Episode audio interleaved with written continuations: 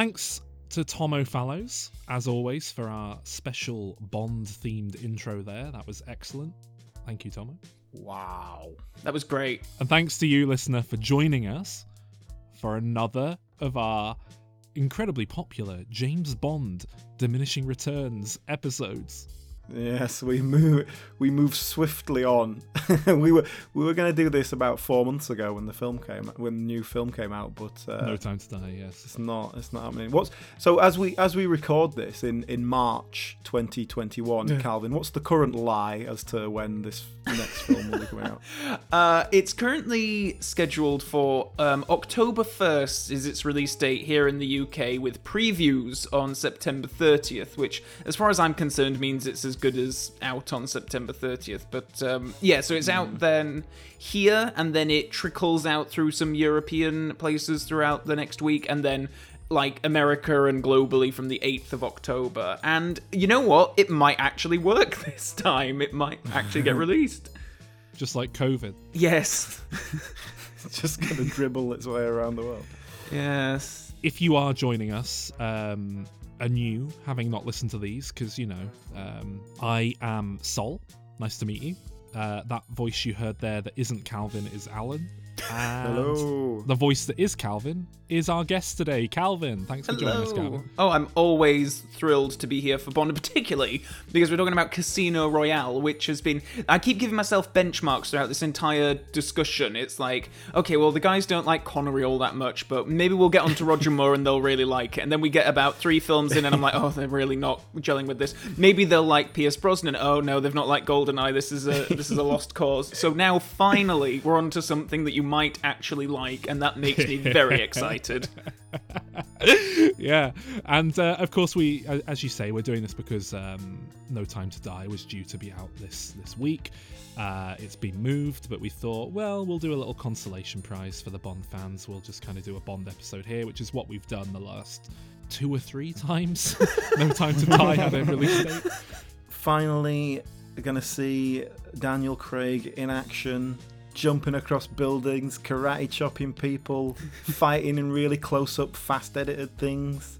It's a new dawn, it's a new day, it's a new life for me and you. uh, April Fool's dickhead. yeah, you listening, you fucking idiot. Oh my. what you thought we were doing Casino Royale with Daniel Craig?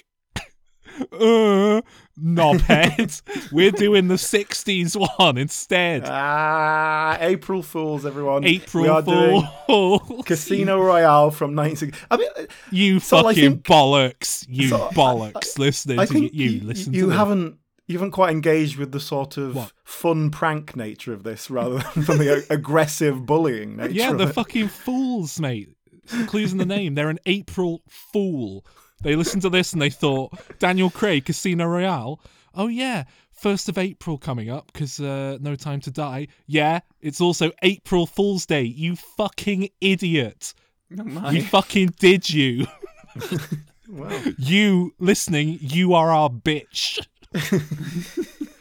Okay. Come back next week for um, actual Casino Royale. It, it's actually it's actually a really nice, uh, fun Bond celebration here because you you would have just had Casino Royale with Daniel Craig this week, and then you know however many months until we get around to Quantum of Solace.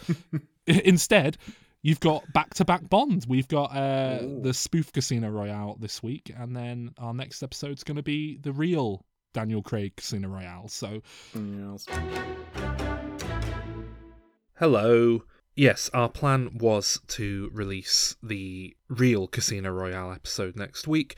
Uh, things have changed a little bit, so you're going to have to wait a tiny bit longer. Next week, we have a really exciting episode with one of our most exciting guests to date do come back for that. And that marks the start of the show being fortnightly. So the following episode after that is going to be our, our annual Oscars episode. And so you're going to have to come back on the 3rd of May for the next Casino Royale episode, which is good. You know, we're, we're giving you things to look forward to while you wait for No Time to Die.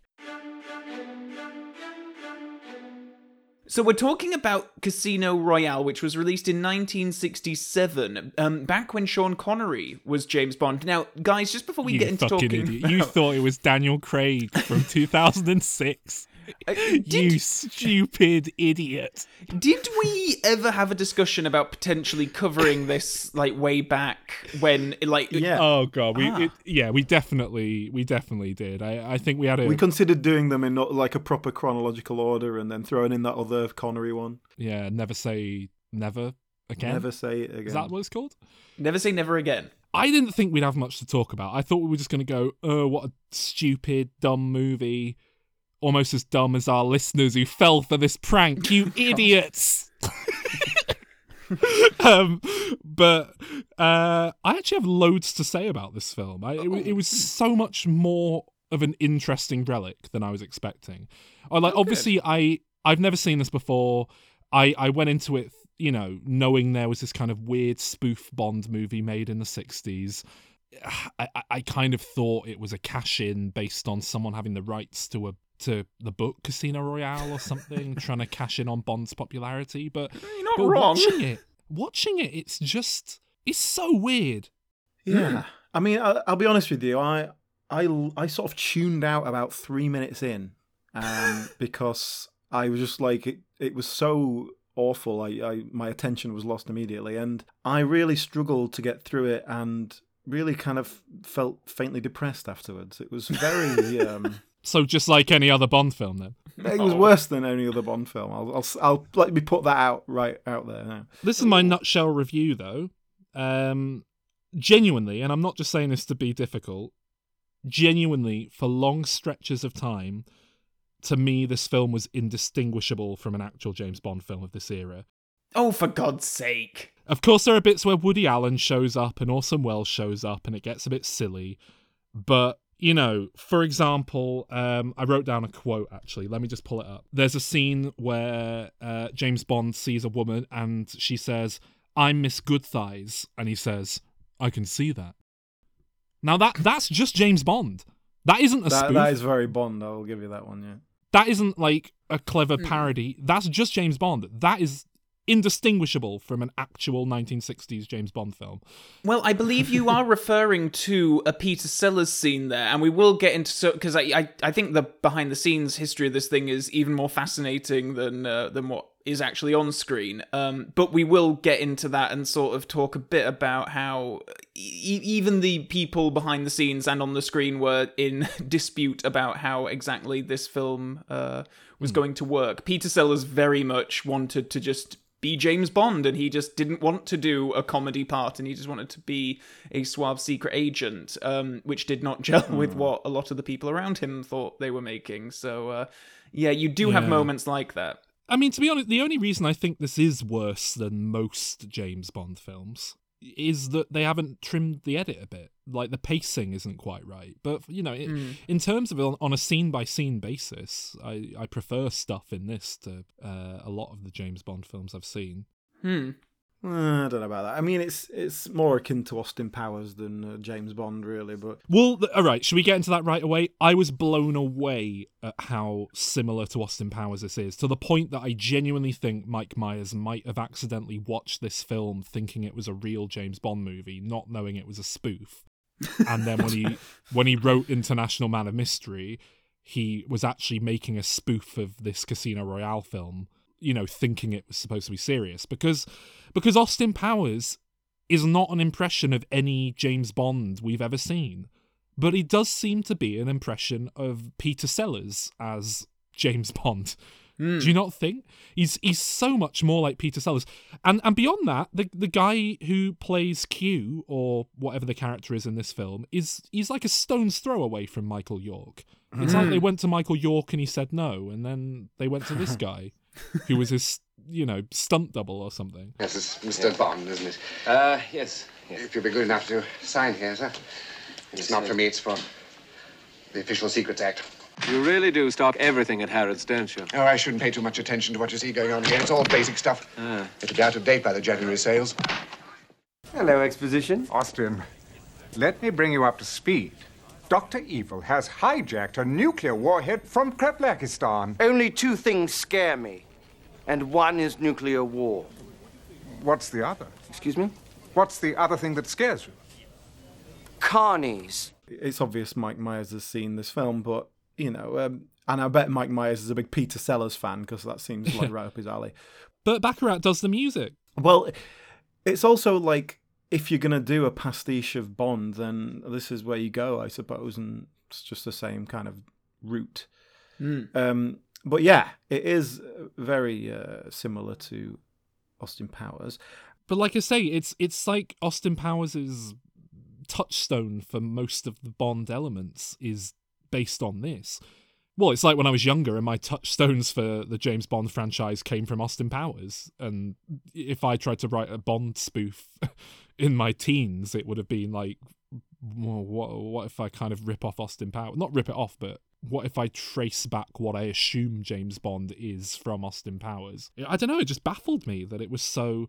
You know, and we won't get into it too much because I'm sure we'll cover Austin Powers properly one day. But obviously, I think Austin Powers does a much better job than this film. Just as a sort of general overview, my thoughts were this is awful. Obviously, it's terrible. Nothing's working, but it really feels like they're trying, and like the the sets are very spectacular in a lot of ways. It's it Oh, yeah, feels like yeah. there's been some money put into this. This isn't just a cheap knockoff. Mm. Um, it doesn't feel like that anyway. And like you know, the cast are theoretically solid cast. Yeah, yeah, yeah. It's a much better cast than you get in any James Bond film, uh, pre Daniel Craig. Anyway, certainly the ones I've seen. Um, at least insofar as I like recognized actors in it, it wasn't just made up of actors who are only famous. You know, like random Europeans who can't speak English who've been plucked out of obscurity and dubbed over. Um, who are now only famous because they were in a James Bond film. So, Calvin, you better start us off. What's the backstory? How did this even get to be made in the first? Well, it all goes back to uh, in the mid 50s, I think, before Mr. Broccoli and um, his business partner Harry Saltzman came in and um, took up the Bond rights from Ian Fleming to make their movie series. Fleming had already sold the film rights to Casino Royale specifically. Um, to a Mr. Gregory Ratoff, who is an actor producer. Um, he was in uh, All About Eve, actually. He was one of the characters in that uh, and, and had quite a, a, a solid career, but he bought the rights and was trying to get a film uh, off the ground about it, but he couldn't quite make it work. Um, but then he died, and the rights to the film ended up with his widow, who knew a man called Charles K. Feldman, who uh, was sort of a an, uh, an agent producer type. Uh, he produced uh, the film What's New Pussycat prior to this, um, with Woody Allen and Peter Sellers and Ursula Andress and, and Peter O'Toole. up, yeah. Uh, so he bought the rights from her and then was trying to get something off the ground with um, Cubby Broccoli and, and the official uh, channels, but he, they- weren't having any of it. They just kind of wanted to take complete creative control and uh, they bickering over money and all that kind of stuff. So Feldman eventually decided that he was going to make his own Bond film, and then he tried to poach away Sean Connery, but he Sean Connery wanted a million dollars, and he wasn't going to give him that. So he just ended up deciding that he was going to make a spoof because he'd made a lot of comedies, and What's New Pussycat had gone down well for him. So uh, called up a load of favors from that film to uh, get this one off the ground. Uh, but the production history was we'll talk about as we go through the individual scenes, um, the story. But uh, yeah, I mean, did you notice how many directors were credited on the front of this film in the credits? yeah. Five. It's interesting, isn't it? How up until a certain point, it seems like people had to or felt they had to officially sanction their spoof movies. You know, the way Airplane is a uh, the res- you know Airplane's a legitimate remake of whatever that film was that they're spoofing. They bought the rights to this obscure movie about an airplane disaster and just remade it with jokes in it, and it- it's sort of that same thing here where it's like you know you could have just made a James Bond parody without buying the rights to a James Bond book. I suppose if you wanted to actually call them James Bond. Yeah, just call him like Steve Pond or something. Yeah, mm. It's. But you wouldn't have been able to call it Casino Royale, and you wouldn't have been able to have characters called James Bond, and I think that's the difference. You know what I'd call it though? You- I I'd call it Casino Royal. I'd call it Casino with Cheese.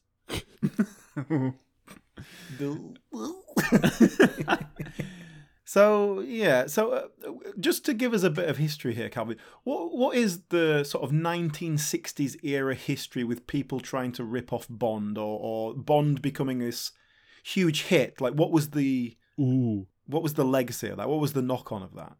What was uh what was Operation Kid Brother? Does that fit, fit into this at all? Oh, that was actually around about this time, you know. So yeah, I mean, this was like the peak of the spy craze of the '60s. Really, Thunderball was the highest-grossing Bond film uh, up until Moonraker. I think, unadjusted for inflation, it made an awful lot of money. And at this point, we had Is is that the is that the previous Bond film before this one? Yes, yes. This was released just a few months before You Only Live Twice, and Yeah. Man from Uncle had come out and was on TV. There were an awful lot of knockouts. I think Get Smart might have been on TV at this point, or if not, it was The Avengers, Uh, oh, yep, that'll have been that'll have been on. Uh, the, The Saint, Saint, is that a yeah, spy thing, yeah. yeah, The Saints, uh, 1963 or 64, I think that launched. Um, so yeah, this is very much in the spies are just the in thing, and everyone's looking for a bit of a cash in. And I guess if you actually have the rights to one of the books, then that's gonna do you a lot of favors. And, and this film did actually make money. It cost an awful lot of money, uh, but it did make. St- and I do wonder how much of that was because people were just sort of fooled into thinking it was uh, an, an official thing, much like I was when I bought the VHS when I was about nine, ten years You old. You idiot! You fucking idiot! fool. You're as stupid as our That listeners. Calvin. You Yes. idiot! Yes, yes. I wonder if we'll actually. I wonder if we'll actually lose any int- uh, any listeners because I I'm just insulting them so heavily. Do you think I'll actually really? I'd stop listening if I were you. Do you think I'll actually really like strike a nerve with someone and they'll just be in a bad mood and that'll be enough to push them over the edge? Well, if they're not already in a bad enough mood that we're not doing the film that people like. uh, Uh, come on, it's an it's an excellent April Fool's joke. We oh, had yes, you. yes. You thought we were doing it to coincide with No Time to Die, and we were. But, but it's also April Fool's Day. The, the stars aligned. You were fooled.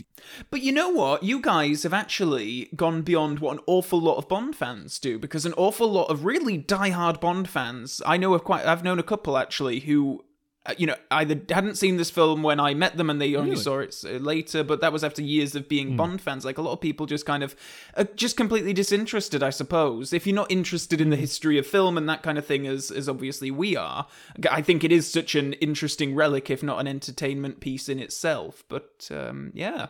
I guess it's like how I love the Marvel Cinematic Universe, but I've never watched Elektra, the uh, Daredevil spin-off that Fox made in like 2005 or whenever it was. I have no guess so, interest yeah. in watching Elektra. I guess it's the same thing. Yeah, yeah. Yeah, I've never watched the Fargo TV series, even though Fargo is Oh, one of my favourite films. yeah. So when um, Corey Feldman, or whoever it was, got the the book, um, what? How did he raise the money? Did he just like go around the usual sort of places? Go look, got the rights to the book. Give us hundred grand. I believe so. By all accounts, and this is going from you know interviews and behind the scenes stuff and commentaries and the like. Uh, Charles K. Feldman was he was y- your typical Hollywood agent, sort of like what your impersonation of Cubby Broccoli is. uh, like that was him in just real life, and everything was wining and dining and friends and parties. And he, I, from what I from what I gather, not much of an artistic sensibility and not much in the way of you know he, he was very much someone who would bring in writers and directors to concoct something but then impose terrible uh, limitations on them or whatever um, or put people together who really Listen, kid, work I, the last scene, I want a giant spider. Spider's the most dangerous predator in the animal kingdom. that that that is interesting because you know one of my biggest takeaways really watching this film is that I I felt like it was striving to feature far more artistry. Uh, maybe that's not the right word, um, but you know, um, it, felt like it was trying to be less of a commercial product and more of an artistic, uh, you know, um, expression from whoever was making it than any Well- James Bond film I've seen. Like there, there's far more care seemingly gone into some of the the cinematography, and there's these big long musical sequences where things get really trippy and strange. And you know, it's not to say an that. extremely generous assessment of this film. Well, I was going to say it's not to say that the sequences work or that it's a, you know makes for a good film, but I, I it felt like it was doing more interesting things, uh, which you wouldn't be doing if you were just trying to make a, a cash grab, you know, rip off. Yeah, I know what you mean. I think I think you're right in a way that there may be an artistic eye behind all this, but it's an artistic eye that is fueled by you know 1960s era hallucinogenic drugs. Yeah, and it's also one director working with four other directors who have different visions from the sounds of it. So Nope, it's, you nope, know, not no. exactly a- No one is working together. Um, it's yeah, uh, that's it. It doesn't form a cohesive whole. I mean, it, it is interesting hearing there were five directors because it, it felt like a completely different film every time we were introduced to a new James Bond. It was just completely like you know tonally and the style of humor and Well, that's exactly it. I mean, the, the, the it started out with Peter Sellers and Ursula Andress and Orson Welles, and it was gonna be a sort of a more of a more closely to the book than it ended up being. It was gonna be a spoof, but then Peter Sellers got into a falling out with I think there were two di- different directors for his segments, and then he just walked off the film and. Uh, refused to come back and as a salvage operation they brought in another director to film some stuff and then John Huston is one of the directors if you can believe it he filmed all of the the opening stuff and then all of the stuff at the Scottish Castle Well, he's in Um, it, isn't yeah, and then there was a different director doing all of the Berlin stuff, and then there was another director, Val Guest, who was kind of brought in by the producer to make sense of it, basically, and they wanted to he? credit him. Stitch it together. They, they wanted to they wanted to credit him as a coordinating director, but he refused that credit because he was aware of how much of a mess it was. So I think he gets additional scenes by in the credits. He Should have refused to credit altogether. I, I see what you're saying there because because that the Peter Sellers storyline that does feel like the proper Bond storyline, mm. albeit it's just a bit silly. There's some gags, you know. Orson Welles is doing magic tricks and all that sort of stuff. Mm. But I mean, all the horror stories you've heard out of Hollywood over the years, very rarely actually does that end up with someone walking off a set that they're contracted to be on and sort of refusing to go back. So it must have been something pretty bad must have happened. Either that or they just didn't have a very good contract with him and they were doing it cash in hand and so he just walked away. Well, uh, well, you know what? Let, let's get into it later on. Should we start talking about some of the opening sequences first? Because uh, yes, yeah. yeah, th- what we're seeing at the start of the film is, I believe, directed by John Huston. I mean, he's he's in it anyway. He's playing M, and they him and a bunch of officials go to see James Bond as played by Peter Sellers, who in this version of the film is our OG James Bond. Uh, Because James Bond is a code name, as we all knew anyway. Well, they they make it that later on, certainly. But this is sort of Peter Sellers existing. Um, not Peter Sellers. What's his name? David Niven. David Niven, That's the one. Yeah, I was going to say, is is this a different cut I watch? Yeah, David Yeah. And they refer to like they they make reference to a Sean Connery type character who's taking his name and is womanizing and all that kind of stuff. So they very much sort of say that thi- no, this is the real James Bond, even though he's he, he's not even really like the Bond from the book. It's a bit he's weird. nothing like James Bond as I know him. He's he's extremely uncomfortable around women. He's extremely uncomfortable with sexual advances. Hmm. Um, he seems pretty uptight, to be honest. Well, uh, th- that that very early scene where you got all the old men in a car driving over to David Niven's house. See, at this point, I that's when it just felt like a real James Bond film to me. Well, that that's it. Like this is the first two minutes, and this is where it lost me because I just thought, what what is this? It it felt like a surrealist piece of just the old men talking. I thought, and the dialogue there, it felt like some sort of you know 1960s beatnik freeform poetry. It, it didn't mean anything.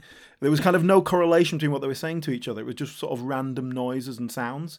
And I looked at the thing, saw it was two hours and ten minutes long, and just sort of like It's- tune- it's far too long. Hmm. But I, I'll say right now, I mean, if this had been trimmed down to a sleek 70 minutes, 80 minutes, it'd probably be one of my favourite Bond films that I've watched. it's more lively and interesting. And, and you know, some of the gags worked for me. There, there were long stretches where it didn't feel like there were jokes in it, but. But that bit at the start where they all meet in the car, that felt like right. This is something you'd get in a real James Bond movie, but they're being crowded by a load of sheep that they're not even acknowledging, who are kind of getting in the way of the car. And I found that funny. I don't know if that was supposed to be a joke, but Do you know what the, the extra thing on top of this is, apart from this is a shit film? Hmm. I really hate this 1960s Blake Edwards type of comedy. I, I don't like. you hate spoof movies. I, I, I've never found Peter Sellers funny, ever. Yeah, um, kind of. And yeah, that yeah, that. what I'm terming as Blake Edwards style. I'm sure you know what I mean by that, but it's like I just don't find it funny at all. And it's very 60s, and at least it has a kind of tone to it. Oh, I completely agree with that. There's an awful lot of like I, I feel like I think Monty Python came after this, but uh, it feels of that similar like random, you know, just stuff ham- stuff happens randomly and that's funny because it's random and that kind of stuff. Well, you see, I, I do find random shit happening funny depending on how it's handled. And a good example of that would be about an hour 40 into this film where we just have a close up of a stuffed tiger and its tongue is. its tongue's just. Goodness.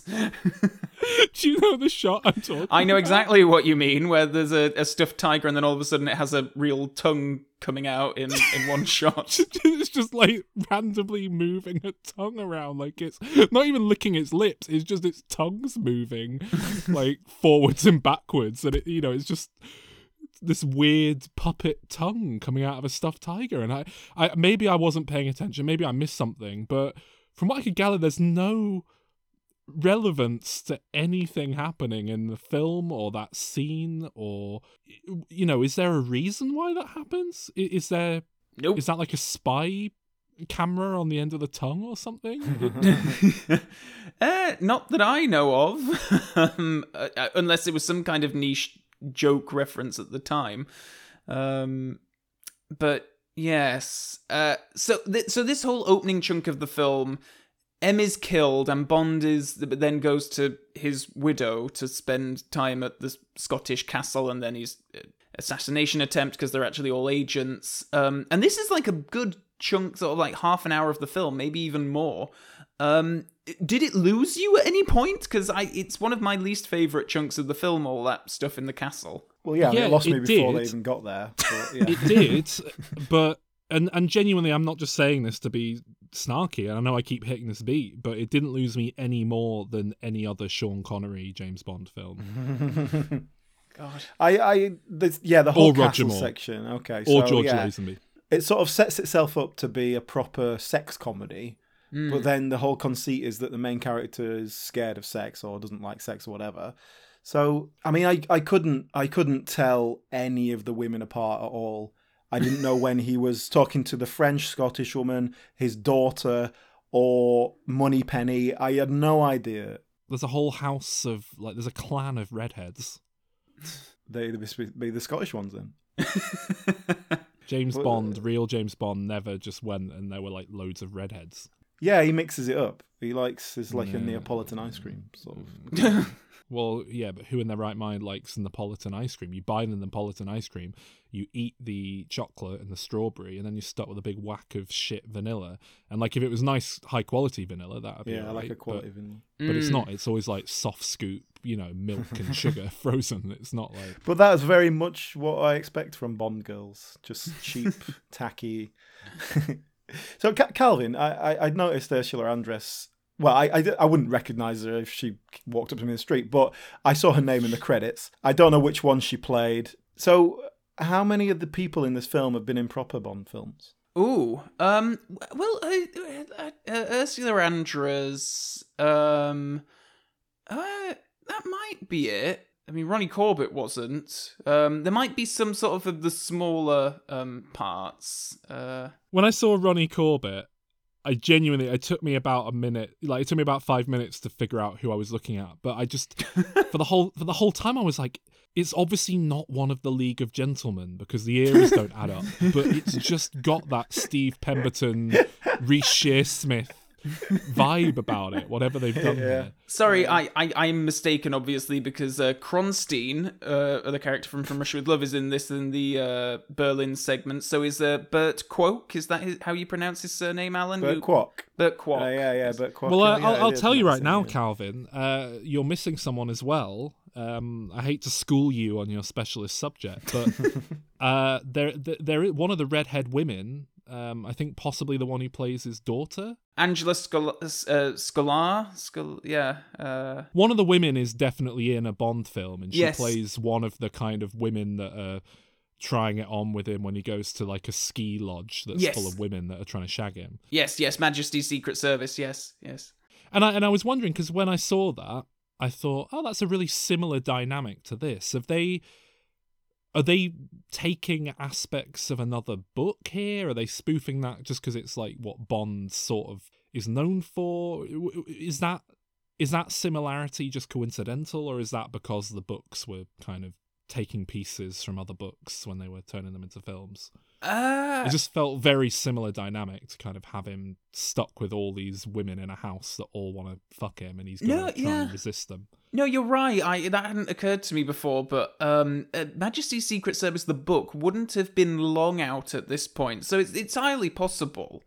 Um, just I just want to touch on like David Niven, um, like like what he's doing as Bond because I don't think that the instinct is wrong. I think it's I, we might have talked about this in other podcasts. It's it's hard to spoof the character of James Bond, and particularly at this time. You're right, Lash. Just thought I'd pop by, see how you're doing.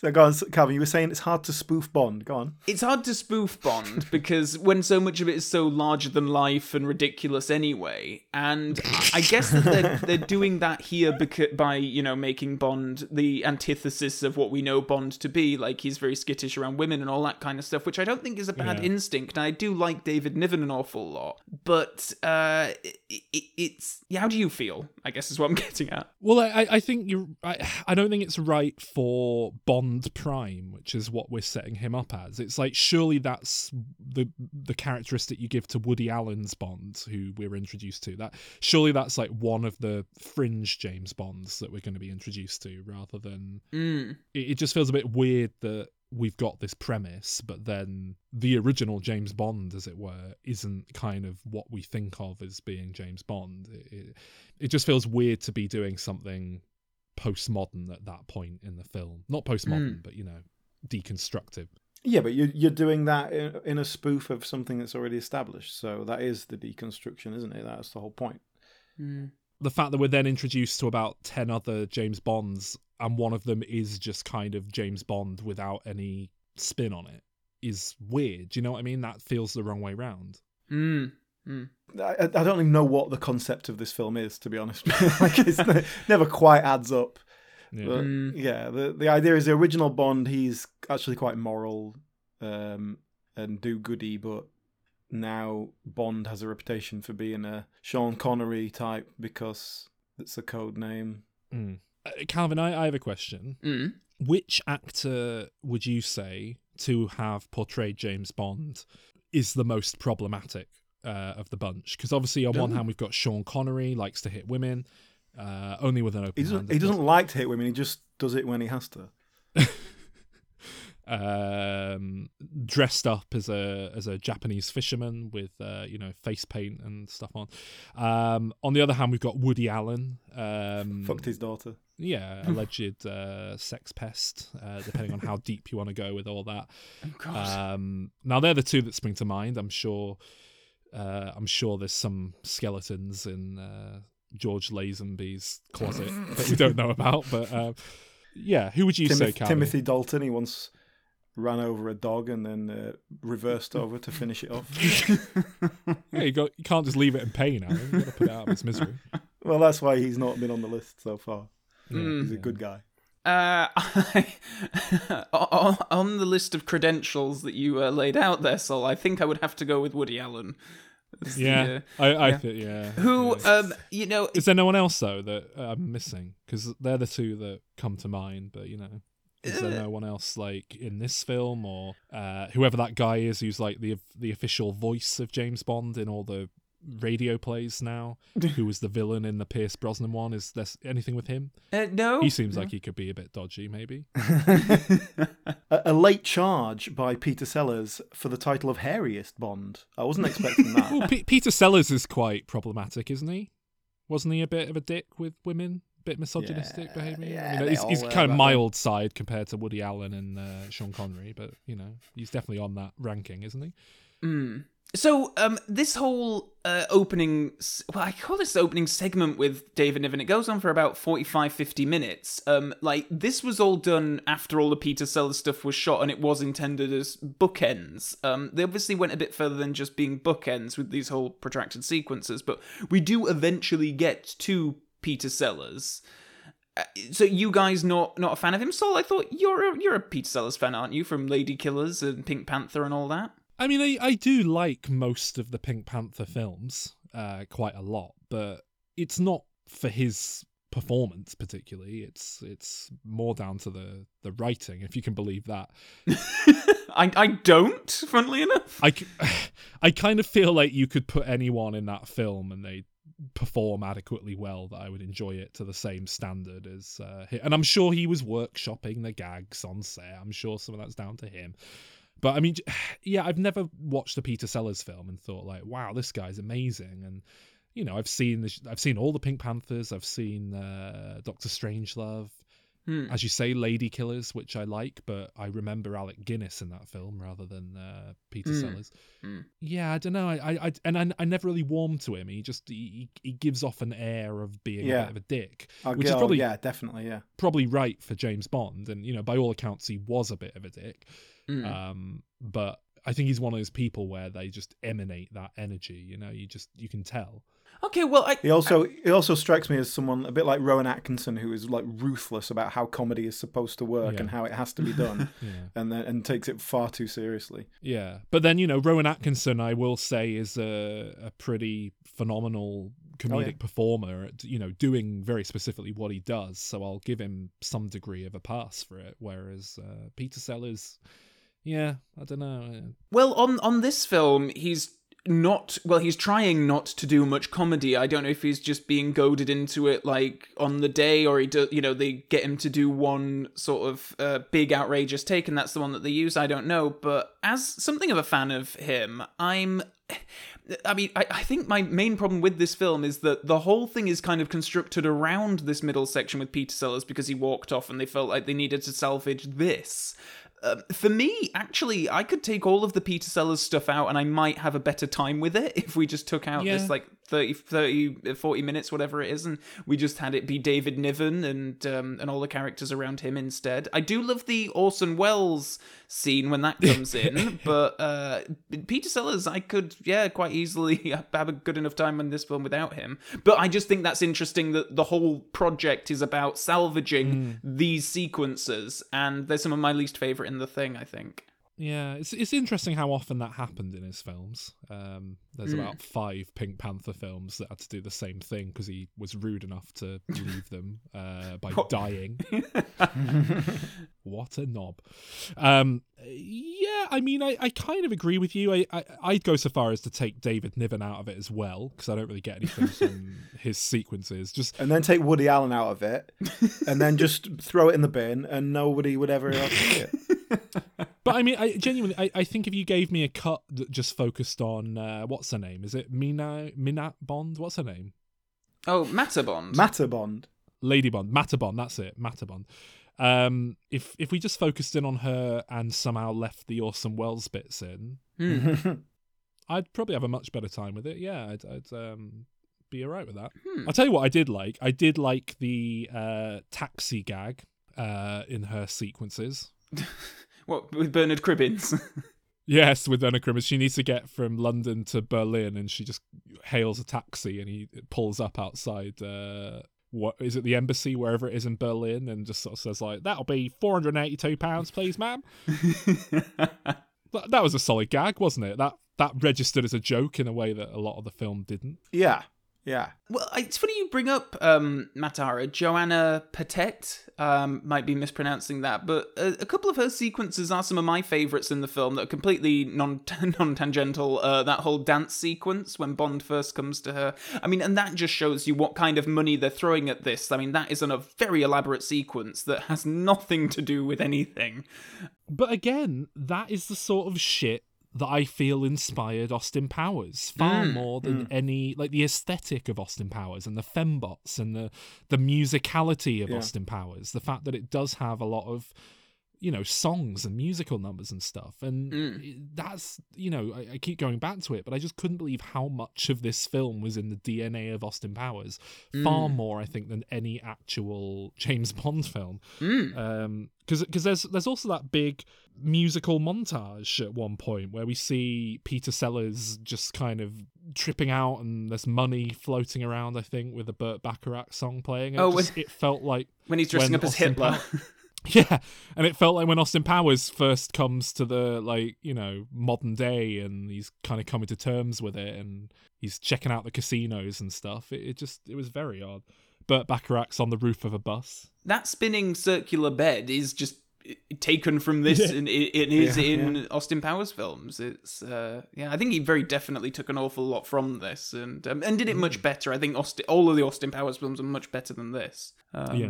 But saying that, my okay, my favorite sequence in the film, the only sequence that I genuinely really love and I, I think is a, a good time, is the whole uh, Berlin sequence in this weird spy school that uh, uh, Mata Bond has been Yeah. sent to with Yeah. uh, Ronnie Corbett and Anna Quayle as these bizarre characters. Um, yeah, did you like that? It feels like it's got a real director behind it, like making consistent choices throughout that, like, you know, 10, 15 Yeah. minute chunk. I agree with you there. Yeah, I don't know if it works as a whole, like as a chunk maybe, but it's just you know it's fitting in with something else that you know the rest of the film doesn't make any sense.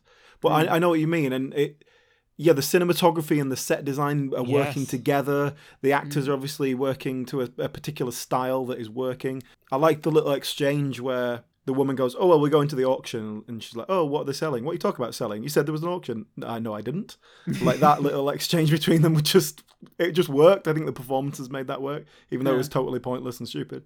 you know what I noticed here is um, the earliest instance I think I've ever seen of a cutaway gag. Hmm.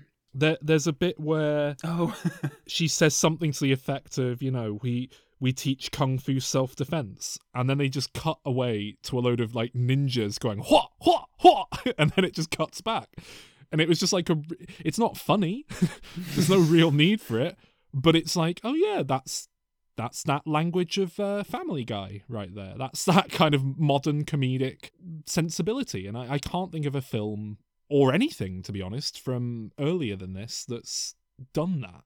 Well, I think they do it earlier on in this film as well with the Woody Allen gag when uh, David Niven's referring to his nephew, and then they cut to Woody Allen about, you know, in front of the firing squad about to be uh, assassinated. Yeah, but I mean that's that's a whole standalone little scene that they cut to. What I Mm. mean, what I'm talking about here is it's literally they cut away for about two seconds and cut back. It's like a Mm.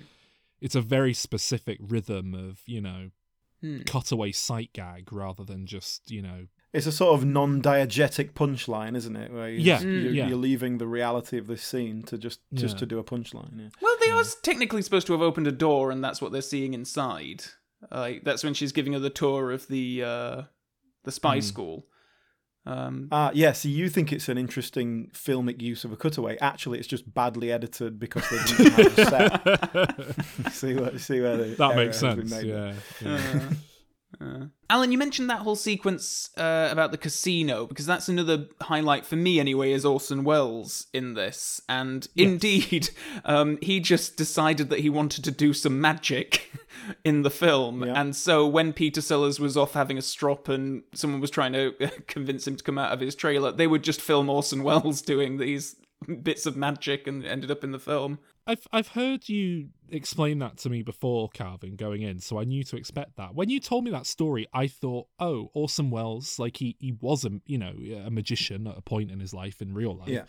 He hmm. can do magic tricks. I thought they were filming him do actual magic tricks, but what they all the tricks he does are clearly set up by the you know the production designers on the film. They're obviously like props and things rather than Well, I mean, pretty much all magic is props. I mean, what? what you know. The bit where he levitates a table and then levitates a woman under a thing is obviously using camera tricks to make magic happen rather than Orson Welles did it for everyone on But a lot of magic is that. A magician, the skill of a magician is presentation, really. I mean, Yeah. obviously there is some practical skill with sleight of hand and Mm. stuff, but with those big things like making an elephant disappear and stuff, it's all it's all done by you know stagehands behind the scenes. It's Yeah, but not camera trickery. It felt like an edit. It felt like there's someone there, and then we're going to stop the camera, and then. Well, take yeah. Well, you've clearly never seen Criss Angel do magic then, because uh, that's what he does. I mean, this wasn't him just saying, "Oh, I'm bored. Let roll the camera. I'll do something." There was obviously some preparation involved, but this was that would be better though. I mean, it, it just it didn't seem to be utilizing his magic skill set. It just seemed to be like, right, let's have a load of stagehands like below the shot with doves who chuck them up uh, at the right time. I don't know though. I think put- it's it- we'll put a blue filter and a red filter over the camera. well. It's there though when he pulls the handkerchief out and he's like it's a very he's The got a very smooth touch to it. Yeah, he's obviously experienced, which is nice. but he commands the scene. You know uh, that, that goes beyond doing magic. He's just the the the best thing to watch in this film. He's But I'm I'm all for putting a camera on Orson Welles yeah. and then showing us that. Hmm. Let's see what yeah, happens. let's have that for an hour. I'd much But- rather watch that than, than yeah, exactly. But it doesn't fit in with the film at all. Uh, I still don't know how Baccarat works. Burt Bacharach. Yeah. He's the he's the composer. yeah, Bert Baccarat plays cards. Mm. But it it was um, it was mainly falling out with Orson Welles, or rather just Peter Sellers getting in a bit of a strop about Orson Welles. That means that they shot most of their scenes separately. I think there's like one or two shots in there where they're both like quite clearly there because uh, Very evident in the edit that they're not together. legend has it that Princess Margaret came to the set and Peter Sellers was making a big stink about like, oh well, she knows me and she's my friend and all this kind of stuff. But she was actually like only interested in talking to Orson Welles, and so that pissed him off and uh, meant that he left set for a week. Imagine being on a set with Orson Welles and you're the petty one. Yeah. Yeah. And Orson Welles doesn't get up, I don't think, throughout the whole thing. I think he was sat down permanently. Yeah, so. yeah, I noticed that because he stood up to elevate the woman. Oh, um, to make yes. her actually stand up because I was thinking up until that point is like I wonder if this is like his legs actually don't work maybe it's like a, an FDR kind of secret wheelchair situation And then he puts Bond through this whole like torture thing, which is just the editor going crazy with like filters, basically. Uh, I don't know what you make of that, like where Peter Sellers is suddenly in a kilt and he's like marching outside. It, it, it, like, how did that play to you? Well it was all in his head wasn't it I think that's the idea Well, tits, he? it, it's in his head, but then Vesper comes in and she's a part of the act, and then she kills him in a very unconvincing way because they didn't have footage of Peter Sellers dying, so they just cobbled this together with what they have. oh Uh. is that was supposed to be Peter Sellers dying Yes. I wondered where he went and I thought well they haven't wrapped that character up very well but then I thought why would she kill him after she sort of killed everyone else and saved him I thought she was rescuing him Mm. No, no, it makes no point? sense. Nope. She's she's a, she's a double agent. It turns out. I was I was going to ask actually. That was one of my questions. Like, what happened to the Peter Sellers Bond? Where like, because I couldn't figure out what his ending was. He just disappeared. Uh, because like all of a sudden Orson Welles is killed, Peter Sellers is killed, and then that's that whole chunk of the film sort of done and dusted, and then they uh, just concoct this bizarre climax in which Mata Bond is kidnapped by a flying saucer, and then they go to the villain's base, and it's all just very surreal and crazy. I forgot about the flying saucer. I forgot about the flying saucer. Because that happens, and then David Niven goes, "Yes, it's a flying saucer. Don't worry about it." And then I just forgot what was going on. But it's a real 1960s British film flying saucer. It looks like the Smash Aliens from uh, the old TV ads. Oh, it's like the Daleks are going to come out of it, like the- one of the Peter Cushing. yeah, like it's not a, it's not a good UFO that they've created. It's the kind of thing that if I think someone in the in the ADR uh, when the UFO appears near the end, I think someone says like it's just a commercial or something. Um which is like, yeah, that is what you'd think if you saw that. You wouldn't think, oh, there's evidence of alien life. You'd think, oh, it's some sort of PR stunt. but just the money being spent on this, I mean, and again, to go back to the idea that, you know, these David Niven segments are supposed to be wraparounds, but the amount of money that they're spending, like, there's a bit coming up in Woody Allen's Lair where just for the point of one gag, like, a choir, like, come up from beneath the uh, the floor, and it's this very elaborate set and prop, and you think, God, all of the hydraulics that must have gone into that, the planning for, like, this very throwaway gag, which I kind of like in theory. like, I love, you know, if, if it was Yeah. funny, that'd be t- fantastic, but Yeah, it's yeah. not. Um, and same goes for this flying saucer and all of these very elaborate special effects. I mean, I, I I will say I'd struggle to think of a film of this era that's, you know, significantly funnier than anything in this. and I know Calvin, I know you like Laurel and Hardy and you think they're funny. what by 1967? yeah.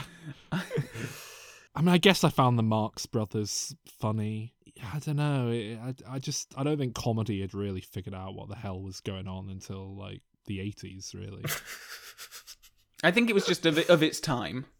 I think they had to go through this kind of ramshackle, what the fuck are we doing kind of project to figure out how to make funny stuff. I think it was just it was a learning curve. So Casino Royale, Casino Royale to thank for Austin Powers. Right. Yes, this film stumbled so Austin Powers could walk. I mean, the ending's a mess. Woody Allen's revealed to be Doctor Noah, the main villain. um, Is that just because they couldn't use Doctor No? I think so. I don't know if it's supposed to be some kind of Jewish gag, like Doctor Noah. Oh, I, mm, yeah. I mean, doesn't quite work, does it? Because because Noah wasn't Jewish, was he? I mean, he was. Um, and and th- th- there's this whole knockabout uh, sort of slapstick ending. Frankenstein's monster is here. Characters are literally. There's a bit where one of the characters, um, like literally... Frankenstein Bond. I thought we invented him. no, no. There's literally a bit where like David Niven walks into the casino with some characters, and I think it's like Moneypenny and Bond are just like, oh well, we're off now, goodbye. And it's quite clear that the actors were just either hadn't filmed the previous scenes that they shot or just couldn't be afforded for it or whatever but it's all very messy um and then you know cowboys and Native Americans and seals and all sorts come it's in pathetic, for the isn't it? It really yeah. is pathetic. Now this was a real trope of comedies of uh, of the time and previously. Whereas if you couldn't, I mean, even Doctor Strangelove, like the original ending for that was a big uh, custard pie fight between everyone in the war room, and there was just, mm. I mean, that was how comedies ended. It's you just end with some big knockabout slapstick uh, fight. Um, unfortunately, they didn't do that for Strangelove, but they uh, they do it here. I mean, it's an ending worthy of this film, really. but I mean, th- that's kind of what I mean insofar as I I can't think of any other funny films from you know earlier than this, and I I also can't think of any films that end in a custard pie fight. So I guess I just Bugsy Malone haven't watched them because they haven't you know persevered in the. When was Some Like It Hot zeitgeist. released? That seems like a film that you'd like, Sol. Does some like it hot end in a custard pie? No, oh no, no, no. Sorry, I was just thinking about comedies. Yeah, just funny comedies. I mean, I like some like it hot, but it's not funny, is it? It's it's like a drama with a bit of wit behind a it. A drama with a bit of wit. It's well, a comedy. You know, it's, it's, it's got men dressed yeah, up as women. How proper funny do you want it to be? That's that's comedy in the fifties. It's a comedy insofar as it's not taking itself seriously, but it's not like it's not got actual jokes in it. It's not actually funny. It's it's not like. Of course, it has jokes. Yeah, not by modern standards. Well, not all right, not by modern standards. But if your sort of uh, classification of comedy is based on it's not like comedy that you would have had in 2020, then I, I mean that's anyone who sits there and sees a guy go, "Oh, we're not women, we're men," and then a guy goes, "Oh, well, nobody's perfect," and then bursts out laughing. it's no Borat subsequent movie film. yeah, exactly. Oscar Oscar nominated, multiple Oscar nominee of Borat subsequent movie film. I'm pretty sure something like it hot got Oscar nominations. I think it did actually. I think it did. Yeah. Yeah, best yeah. director, best actor, best screenplay. But that that works against its favor because the Oscars hate comedy. Do you know who would be great in Cinema Verite films? Orson Welles. Orson Welles. yeah. yeah. But then Peter Sellers would try and do it and be shit because he can't do it, and everyone would just go, "Why are you acting like a crap comedy character?" Stop doing that Indian voice. We don't like it. Oh God, I forgot about that, that. You know what? I think Peter Sellers might be the most problematic Bond because, as we know, Apu has now been cancelled. Um, doing that voice isn't allowed anymore, so that's a definitive, um, tangible thing we can point to. That's his go-to thing. That's his. That's his bread and butter. So I think Peter Sellers is probably the most problematic Bond because Woody Allen's still working. When's the last time Peter Sellers made a film?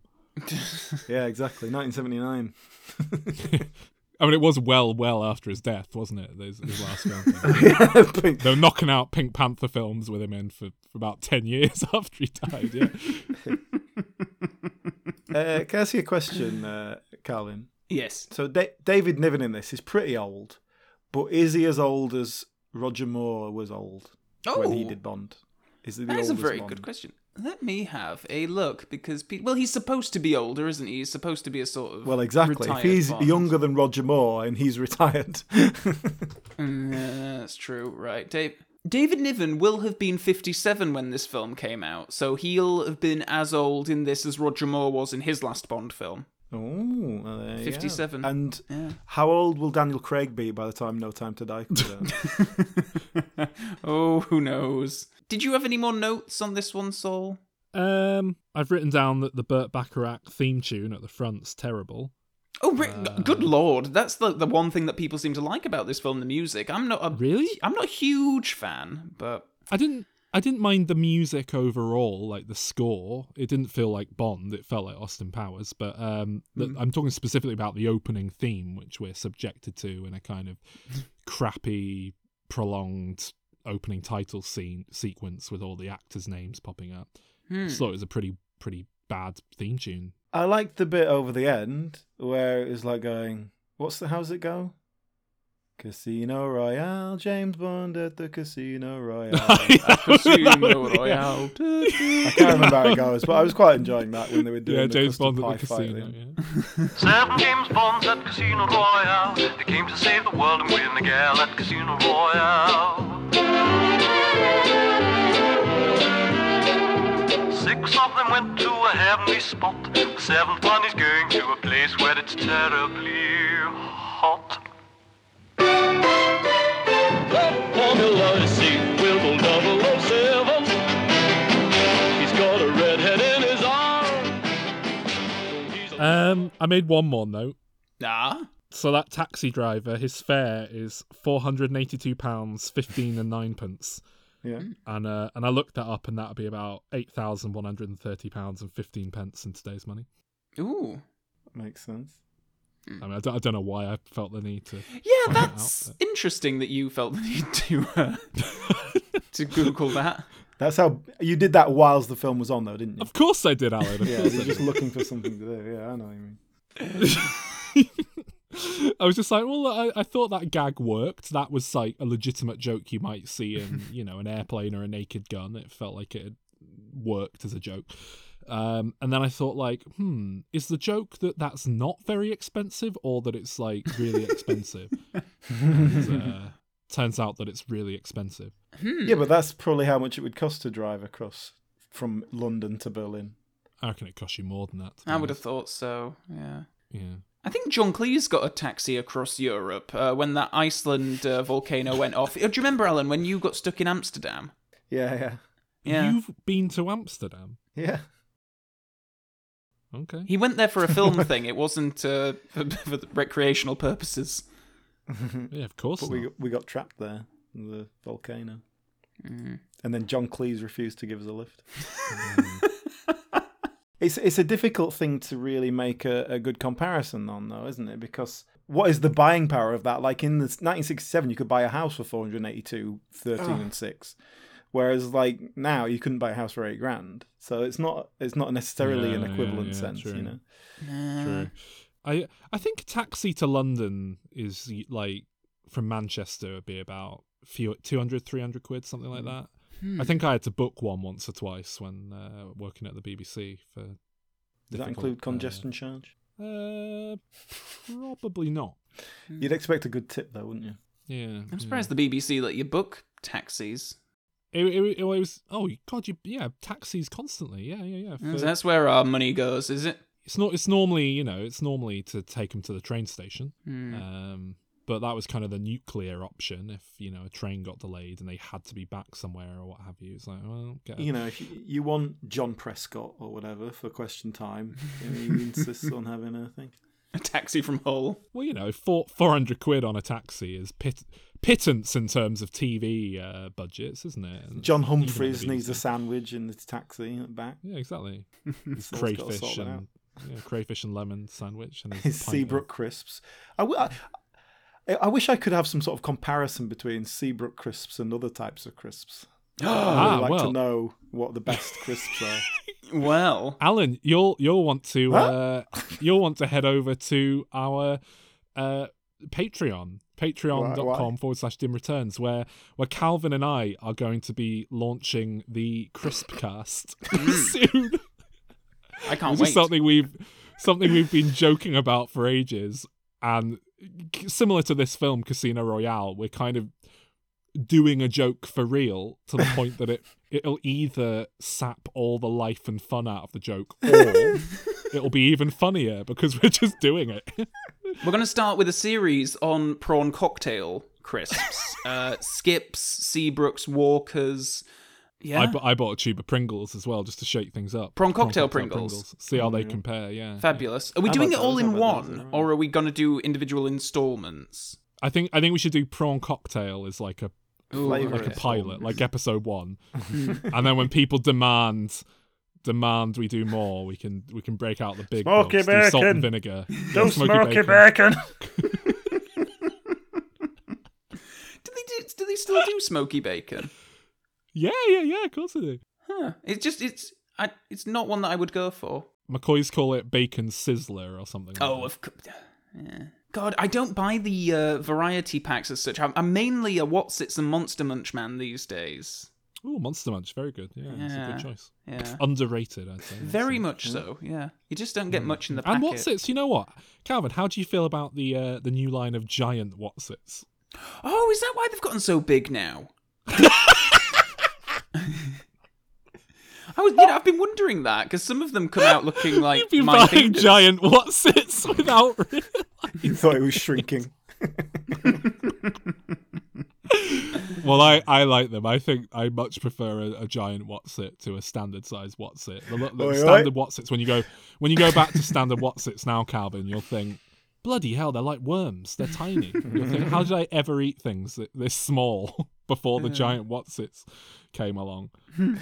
Guys, you don't give away this kind of gold. No, I was going to say can it's, Yeah, no, it's I'm a this not is here. preview of what you could get over on, on Patreon.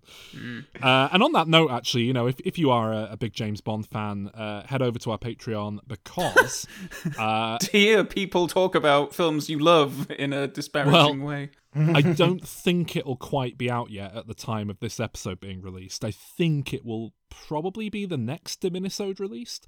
Uh, but soon there will be a wonderful James Bond quiz game that the three of us played. Uh, one of my favourite Diminisodes of all time. We got very giddy and, and silly and enjoyed chatting about James Bond and its uh, actors and, and people involved. So, uh, yeah, there, there are Diminisodes beyond crisp talk.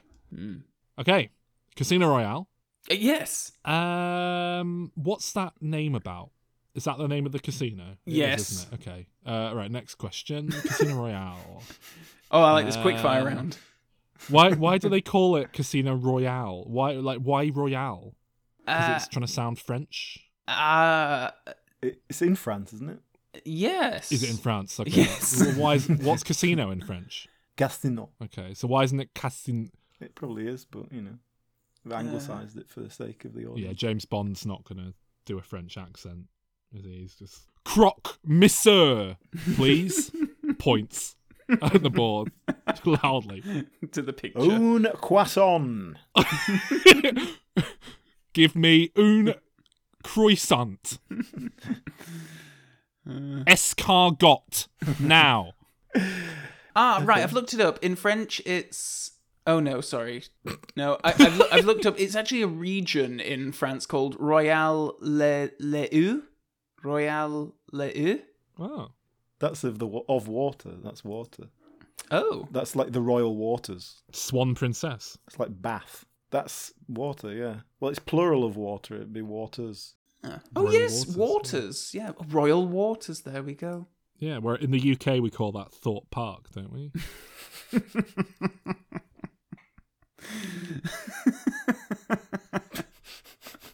Before we we round up with Casino Royale, Calvin, what what was the fallout from all this? Because you said it made a bit of money, but Yeah, why is there not Casino Royale 2? How come this didn't launch a whole franchise? Well, it did make money. Um, Charles K. Feldman died not that long after uh, f- the film was released, I don't think. And after that, I'm not quite sure what happened to the rights, you know. Um, went to his son Corey.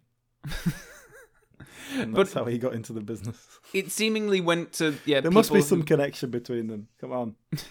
It seemingly went to. I mean, obviously, also around about that point, you have Kevin McClory and his rights to Thunderball. So you have these different entities, and maybe they just couldn't get it off the ground again. Plus, the spy craze kind of died down after the '60s. Uh, the next Bond film, You Only Live Twice.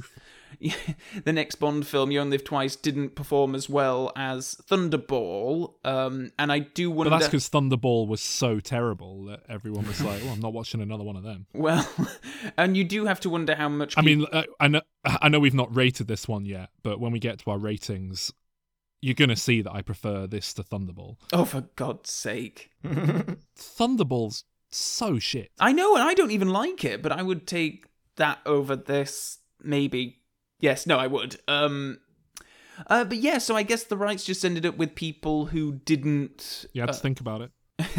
who didn't, uh, yeah, exploit it, and then eventually, obviously, the rights ended up with the regular Bond producers, and they could launch the uh, the sixth actor in the role with uh, with a proper adaptation of that source material. I mean, it took them 40 years to sort that out. Yeah.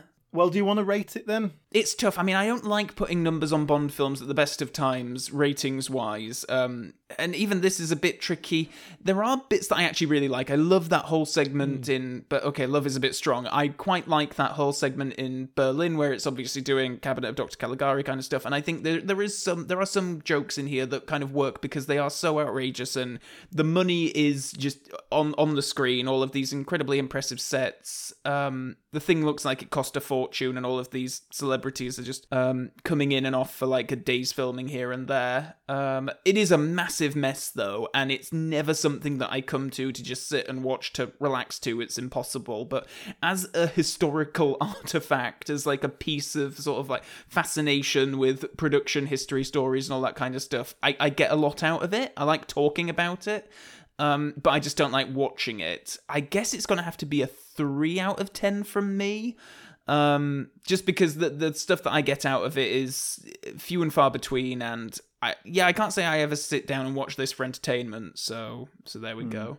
Yeah, I, I, thought it was awful. It, it's sort of a combination of a, a type of comedy that I don't even like when it's supposedly good uh, and done badly.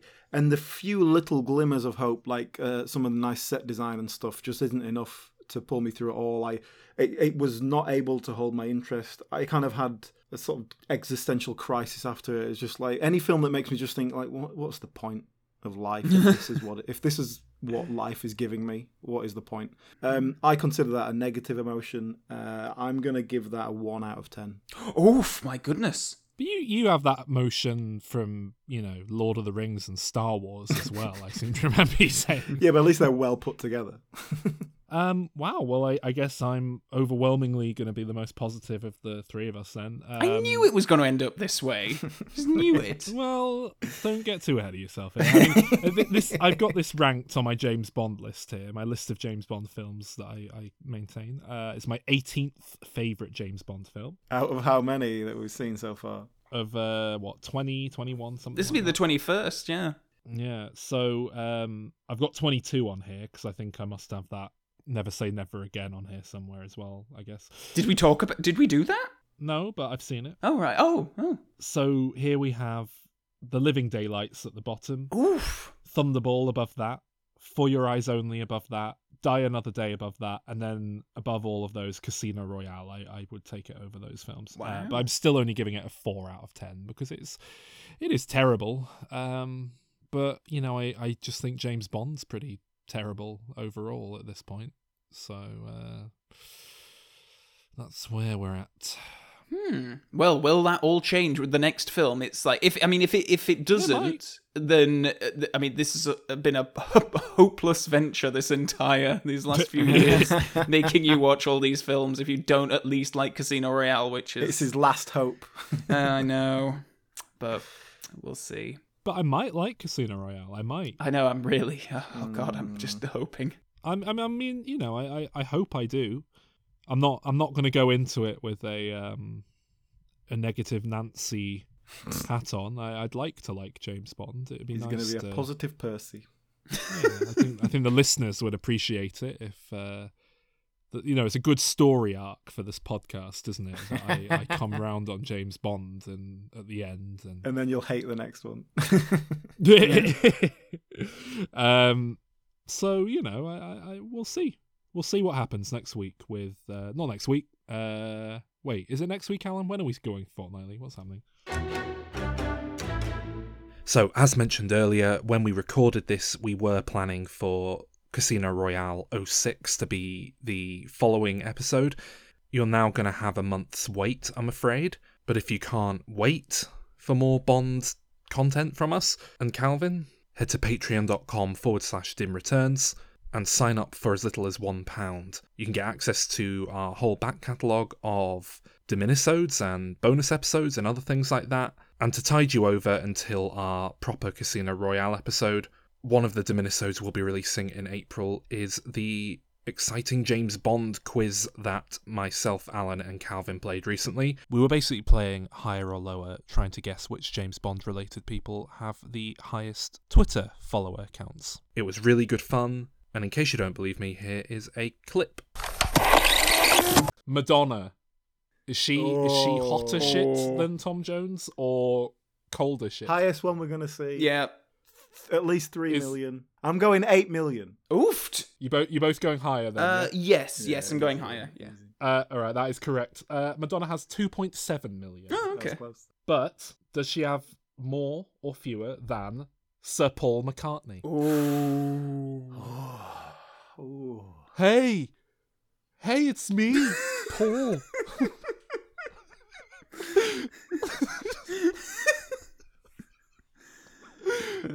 hey, Madonna, I think you're pretty cool, man. Thank you, Marge, for me lovely picture. I hung it on the wall. We call them chips. um. Okay. This is tough because uh, Is he on there? Does he do stuff on there? I imagine he has people doing it for him. I think I think he's active. I mean, he he released an album. Uh, I think at the tail end of last year. It might have actually been this year. So he's still very active in terms of making shit. You know. I, I'm I'm gonna go higher. I think he might be higher than Madonna. I think that's very possible. I'm gonna go lower. Hey, thanks, Calvin, man. That's really nice of you. It's a solid impression. I can't. I can't fault it. uh, uh, Paul McCartney is uh, he's got almost twice uh, Madonna's Oh. following. Wow. Actually, maybe not quite. That's an exaggeration, but he has 4.1 million. Oh, okay. Lots of Yeah, no, that's that's an awful lot. Hmm. But has he got more or fewer than the Billie Eilish? Oh. Oh. Definitely Billie Eilish will gotta be higher, right? higher. Yeah. Oh look, Billie Eilish is here as well.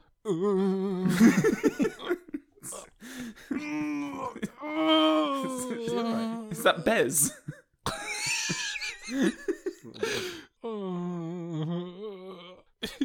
Just singing in the corner. I think.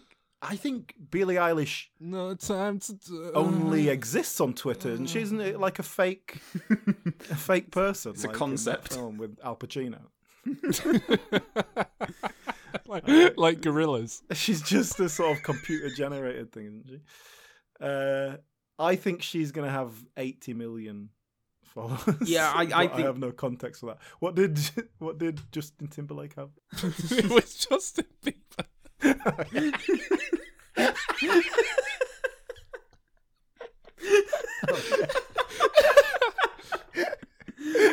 Oh god. Fucking hell. Look, right. So you both you both going higher, yeah? Uh, no, I think she. No, I don't think anyone outside of Britain's even heard of her. So I think I don't be that high. But um, has she got any presence in America? I don't. It doesn't feel like she would have. Billie Eilish. Yeah. Are you joking or? I don't know. I don't know. Am I joking? Would it be better if I was? I've no idea.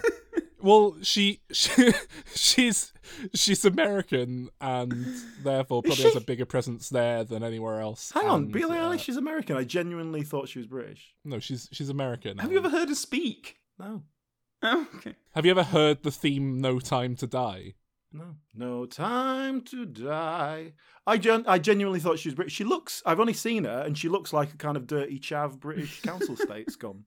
I think I just Well, assumed yeah, she but was that British. but they're just replicating the kind of They're doing a Bond stuff. I, ge- I genuinely thought she was British. I didn't. That was not a joke at all. well, yeah, it's not funny if it is. I'm going. I'm going.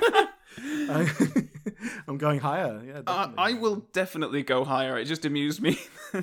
Alan thought she might be this sort of like, you know, not known out of the UK sort of little artist, and I, I think she's going to have the highest of them all. I think she's probably going to have 10 million plus something like that. I, I was actually really, really surprised at how low her uh, follower count is to say how much of a huge name she is now. Uh, but higher is correct. Uh, Paul McCartney has 4.1 million. Billie Eilish has 5.1 million. Oh, which that's is hmm, yeah. really not a lot for someone like Billie Eilish, really. But you know, Mm. I guess it's down to how much she posts on there. I think the kids have moved on from Twitter. To Twitter TikTok. is so 2017. Well, that is true. That is she's very on, true. She's moved yeah. on. She, yeah. She's too young for it. They're all on Parler. Parlay. it's French. Billie Eilish or John Cleese. Ooh. Ooh, tantalizing. Okay, so patreon.com forward slash dim returns. Head over there for more stuff. And here's the rest of the episode. Uh, you idiot. You fell for this April Fool's. You moron. um, but do come back next week when we'll be doing. Uh, and then after that, it's going to be bi weekly. Ooh. Not bi weekly. Fortnightly. I mean, it is technically bi weekly, but bi weekly is one of those annoying words that means two very different things. like, um, like how this film annoyed me. I, th- I think it was this film. They is it this film where they talk about a one way mirror? And I was like, hang on, it's a two way mirror, isn't it? And I looked up and it's like both are acceptable. Oh. Just call it a fucking see through mirror. Like don't why why call it a one way and a two way mirror if they both mean the same thing? It's obviously a meaningless phrase if both of those things mean the same when they mean you know, the words themselves have different- Inflammable means flammable. uh, what a country. Is that it? I think so. Thanks, guys, for watching this. I'm actually quite. Um, I never thought we'd do this. You know, I thought we'd maybe look at Never Say Never Again. I I thought this one might take some convincing. So I was uh, very pleased that it worked out nicely with this uh, April Fool's Day uh, tie-in. Yeah, I'm glad to tick it off finally. And uh, I'm I'm really excited to finally move into the Craig era. For for anyone listening who isn't aware, I have never seen a Daniel Craig James Bond film before. Uh, I would say at this point, at this point, I think Casino Royale is probably the biggest blind spot in my film viewing knowledge and history out of anything. Because I, I, I It's, it can't be. well, I ticked off all the obvious ones last year with the, during the pandemic. I, I've you know I've seen everything on IMDb's top 250. I've I've seen na- name a film. I've probably seen it if it's culturally significant. Uh, I think this is the last hurrah. I've seen all the obvious stuff. Oh It's either this or the Italian job, and I think Casino Royale is probably a bigger deal than the Italian job. I disagree with that. Really? Yeah. As in the original Italian job. Yeah, yeah, of course. no, the Ed Norton one is really uh, culturally significant. well, Saul likes him. I don't know. I mean, I, I can't. I genuinely, I can't think. I mean, Calvin, you you'd probably agree. Casino Royale's more culturally a big deal than the Italian job, right? No, James Bond Oh, I would is say more so. culturally significant, but I don't know about Casino Royale. No, I, th- I think I think it even is. if you were- if- Modern day James Bond, though, isn't it? Like like, Casino Royale is. I think if you were to say to people, "Hey, James Bond, name three James Bond films," that wouldn't be on most people's list. Oh no, it it hundred percent would be. I think it would be. Yeah, Yeah. I think the average person in the street would go straight to the Daniel Craig ones. No, no. Wh- When you when you get that, you're either going to get people who talk about like, oh, they'll just go, uh, the famous names, Diamonds Are Forever, uh, Goldfinger. Goldfinger, yeah, and and you're going to get people who actually watch them, and they'll go, oh yeah, Casino Royale, Skyfall. Nah. Wait, Skyfall. Well, I I think it, I I think Casino Royale is the most significant uh, film that I have yet to watch. That's yeah, that's interesting. So it's a big moment for me as a film goer, a film fan. Oh, I'm really looking forward to it now. Casino Royale. Yeah, the real one, not the 1950s uh, Barry Nelson TV uh, anthology film. But maybe we'll get to that one day. No, we should do another April Fools and do that. then we'll have no listeners. You idiot. You fell for it. You That's- moron. That's it. That's enough. See you next week.